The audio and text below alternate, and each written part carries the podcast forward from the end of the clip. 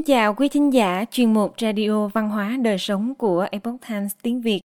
Hôm nay, chúng tôi hân hạnh gửi đến quý vị bài viết có nhan đề Tam tự kinh, đọc sách luận bút phần 19. Câu chuyện hỏi một biết ba. Bài viết của tác giả Lưu Như được lấy nguồn từ trang chánh kiến.org. Mời quý vị cùng lắng nghe. Âm Hán Việt. Viết quốc phong, Viết nhã tụng, Hiệu tứ thi, Đường phúng vịnh, Thi ký vong, Xuân thu tác, Ngụ bao biếm, Biệt thiện ác, Tạm dịch, Rằng quốc phong, Rằng nhã tụng, Là tứ thi Để diễn ngâm.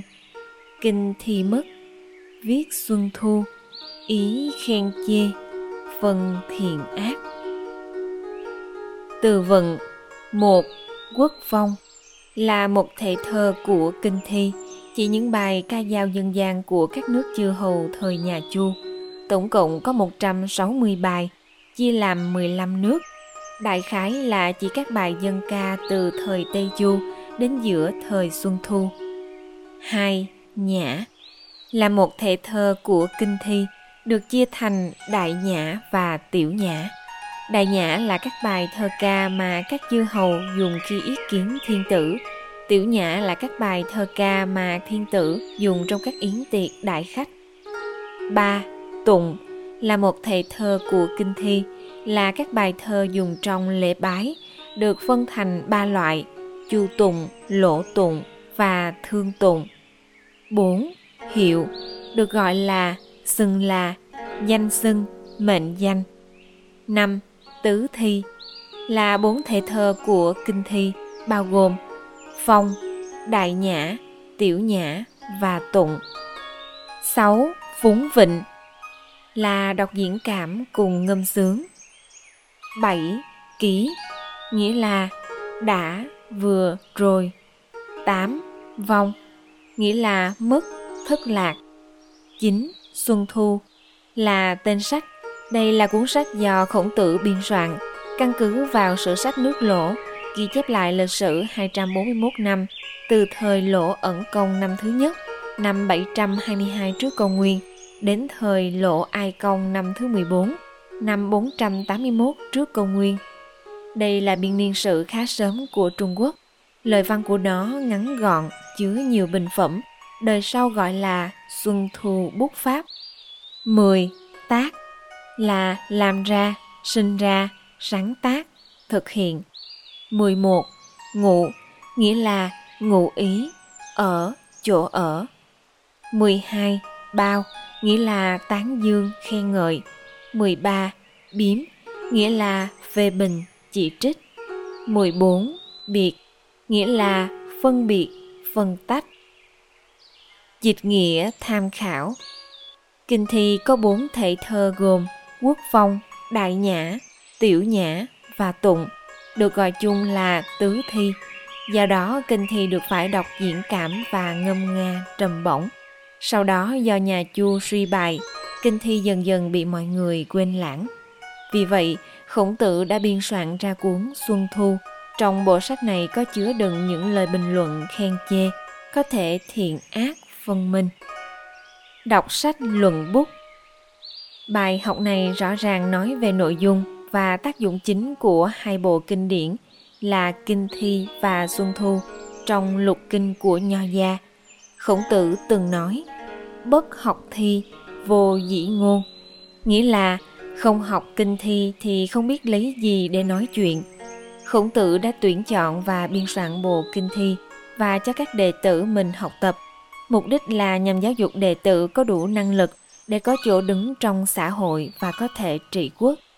Cho dù đó là giao tiếp xã hội hay ra làm quan, thậm chí là tề gia, cũng đều phải biết cách làm sao biểu đạt tâm ý, nguyện vọng hoặc là chí hướng của mình. Đó gọi là thi dị ngôn chí, dùng thơ nói lên ý chí. Con người sống trên thế gian, chỉ sau khi lập chí mới có phương hướng cho nỗ lực của mình thường thì chí hướng và nguyện vọng kết hợp cùng nhau. Chí chính là mong muốn trong tâm. Đặc điểm lớn nhất của thi ca chính là trực tiếp biểu đạt tâm ý, bộc lộ ra tính tình thật của bản thân, không kiểu cách, không giả tạo. Vì vậy, khổng tử cho các học trò dưỡng tính qua việc đọc thơ, để biết rõ được chí hướng của bản thân mình, hiểu rõ được tâm tư nguyện vọng của các chư hầu, đối diện với tâm nguyện ý chí người ta một cách chân thực. Tại sao khi chúng ta hiểu được nguyện vọng của người khác thì mới có thể có được chỗ đứng trong xã hội? Mới có thể biết cách nói chuyện, biết lập ngôn viết sách ra sao mới có thể trị quốc được? Khổng tử nói về kinh thi như sau. Nhất ngôn dị tế chi, viết tư vô tà. Nghĩa là, một lời tóm tắt là, không nghĩ tà câu này là trong thiên vi chính sách luận ngữ chính là lời dạy bảo các đệ tử quản lý chính sự quốc gia như thế nào. Điều mà câu này muốn nói là 300 bài thơ trong kinh thi đều là bày tỏ tình cảm chân thực, ý nguyện và ý nghĩ chân thực, không chút tà dâm. Có thể thấy rằng nhân cách không có tà dâm, có ý nguyện chân thành mới là điều quan trọng nhất trong đạo làm người và trị quốc. Chí hướng của khổng tử là phục hưng vương đạo, đạo làm vua và chu lễ lễ nghi triều chu mà gốc của chu lễ nằm ở trực ngay thẳng chính là chân thật không làm giả. Cho nên trong thiên thái bá sách luận ngữ ông còn nói về việc học thơ như sau. Hứng ư thi lập ư lễ thành ư nhạc.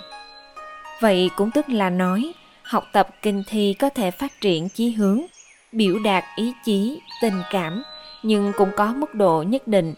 Vì vậy, lập thân nhờ lễ, biểu đạt một cách có tiết chế mới có thể giúp người ta tiếp nhận, mới có thể thực hiện thuận lợi. Tóm lại, học kinh thi có thể khơi dậy những tình cảm ý chí cao thượng của con người.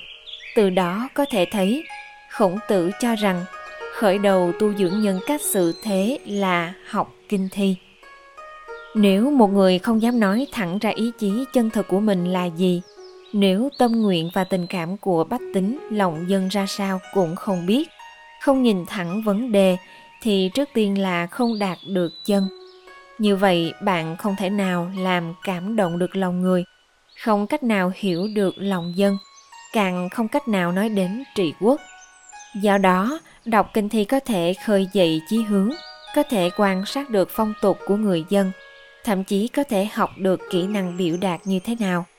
Dù là kỹ năng thì cũng là để truyền đạt tâm ý cho đối phương một cách tốt hơn. Mục đích cuối cùng vẫn là để lập thân trong xã hội, có phương hướng và tư tưởng rõ ràng trong việc trị quốc, nhằm giải quyết chính sự, giải quyết những khiếu nại của dân chúng, quang minh chính đại mà dẫn dắt họ. Vì vậy, nhà chùa đặt ra chức quan sưu tầm thơ để quan sát phong tục chính lại các việc được mất. Có thể thấy rằng, việc khổng tử bảo các đệ tử học kinh thi, mục đích chính không phải là để thưởng thức văn học, mà là để hiểu rõ tâm và chí của mình, là để cầu tính tình chân thực, phẩm đức đầu tiên mà bậc quân tử cần phải có. Chỉ như vậy mới có thể là người thực sự có lễ độ, mới có thể trị quốc một cách thiết thực, không mua danh trục lợi chân chính xử lý chính sự quốc gia vì dân phục vụ. Còn với xuân thu là trực tiếp lấy bút pháp lịch sử để chỉnh lý lịch sử, khổng tử chỉnh lý biên niên sử nước lỗ vì ông ý thức được những bài học kinh nghiệm trong lịch sử quan trọng như thế nào đối với thế hệ mai sau. Khổng tử là người nước lỗ nên đương nhiên ông chỉnh lý lịch sử nước lỗ Xuân Thu là cách gọi lịch sử thời tiên tần, giai đoạn lịch sử của Trung Quốc trước khi nhà Tần thống nhất. Do khổng tử viết về thời Xuân Thu của nước lỗ, nên các đời sau đều lấy bút pháp, cũng là cách viết của bộ sách này để làm mẫu. Căn cứ theo mục đích của khổng tử, việc viết sử là để minh bạch về các bài học trị quốc, lưu cấp cho đời sau kinh nghiệm và trí tuệ, minh bạch quy luật thế đạo hưng suy – để bậc quân vương và thần tử đời sau đều phải lấy sử làm gương.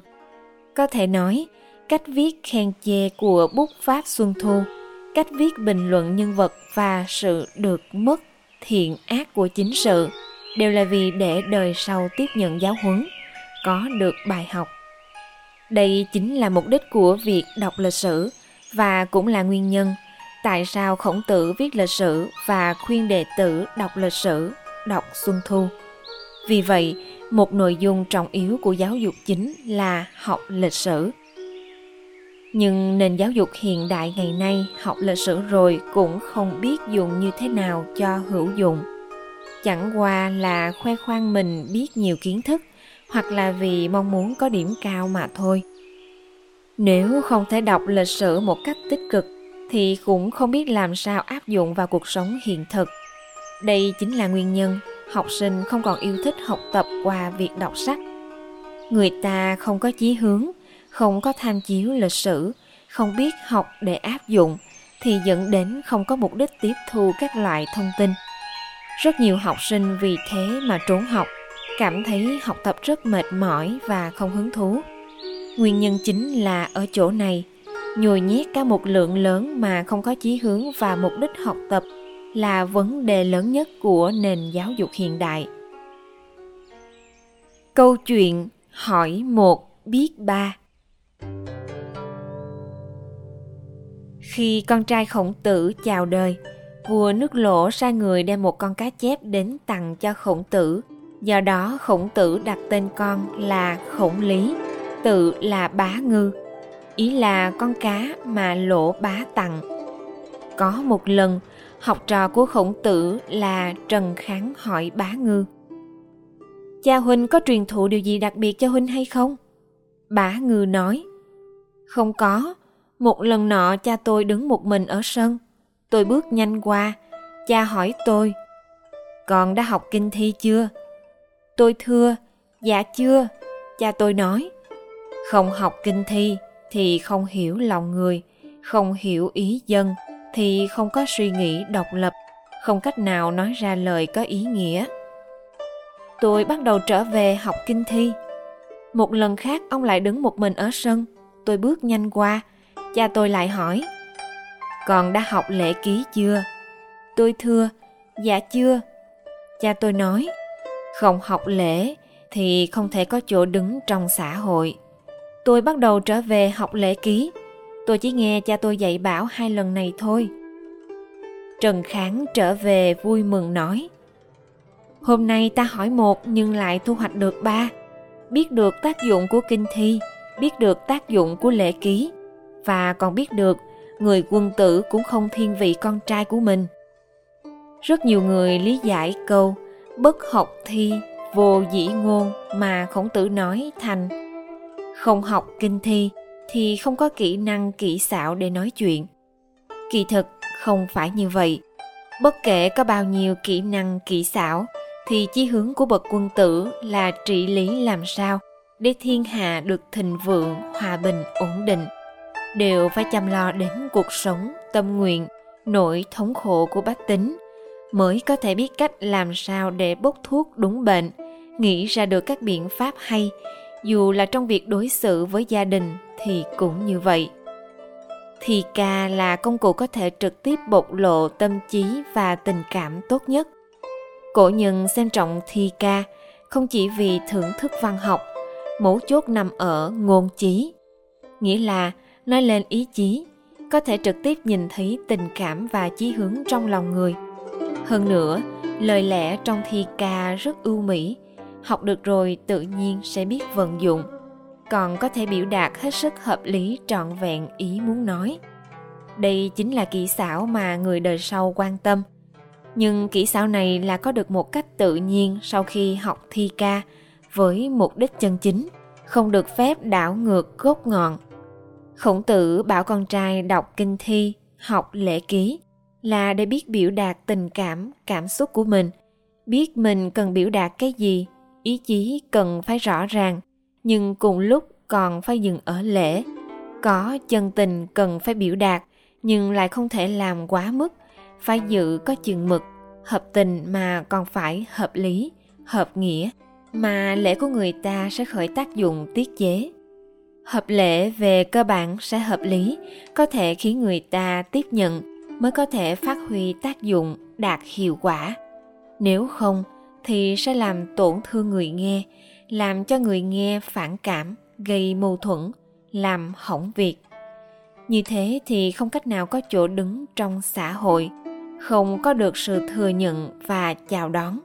Chính là khi làm bất cứ chuyện gì thì đều cần phải cân nhắc đến cảm thụ của người khác. Quý thính giả thân mến, chuyên mục radio văn hóa đời sống của epoch times tiếng việt đến đây là hết để đọc các bài viết khác của chúng tôi quý vị có thể truy cập vào trang web epochtimesviet.com. Cảm ơn quý vị đã lắng nghe, quan tâm và đăng ký kênh. Xin chào tạm biệt và hẹn gặp lại quý vị trong chương trình lần sau. Kính chúc mọi điều bình an và tốt lành đến quý vị cùng người thân.